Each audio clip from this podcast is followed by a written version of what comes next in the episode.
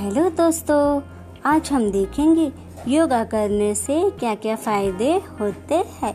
मानसिक और शारीरिक स्वस्थ रहने के लिए ध्यान और योगा से सहायता मिलता है। जैसे कि ध्यान करने से एकाग्रता बढ़ना, सकारात्मक विचार आना, सहनशीलता बढ़ना और जीवन में उत्साह आदि गुणों का विकास होता है। योगा शरीर और मन दोनों को शांत करने के लिए सहायता करता है। साथ ही साथ योगा से आत्मविश्वास बढ़ता है। खासकर कोरोना के समय इम्यूनिटी पावर बढ़ाने के लिए योगा और ध्यान करना बहुत ज़रूरी है। इसे दिल और दिमाग दोनों बराबर रखने में मदद करता है। योगा और ध्यान है स्वस्थता का आधार। इसे जीवन में कर स्वीकार। Thank you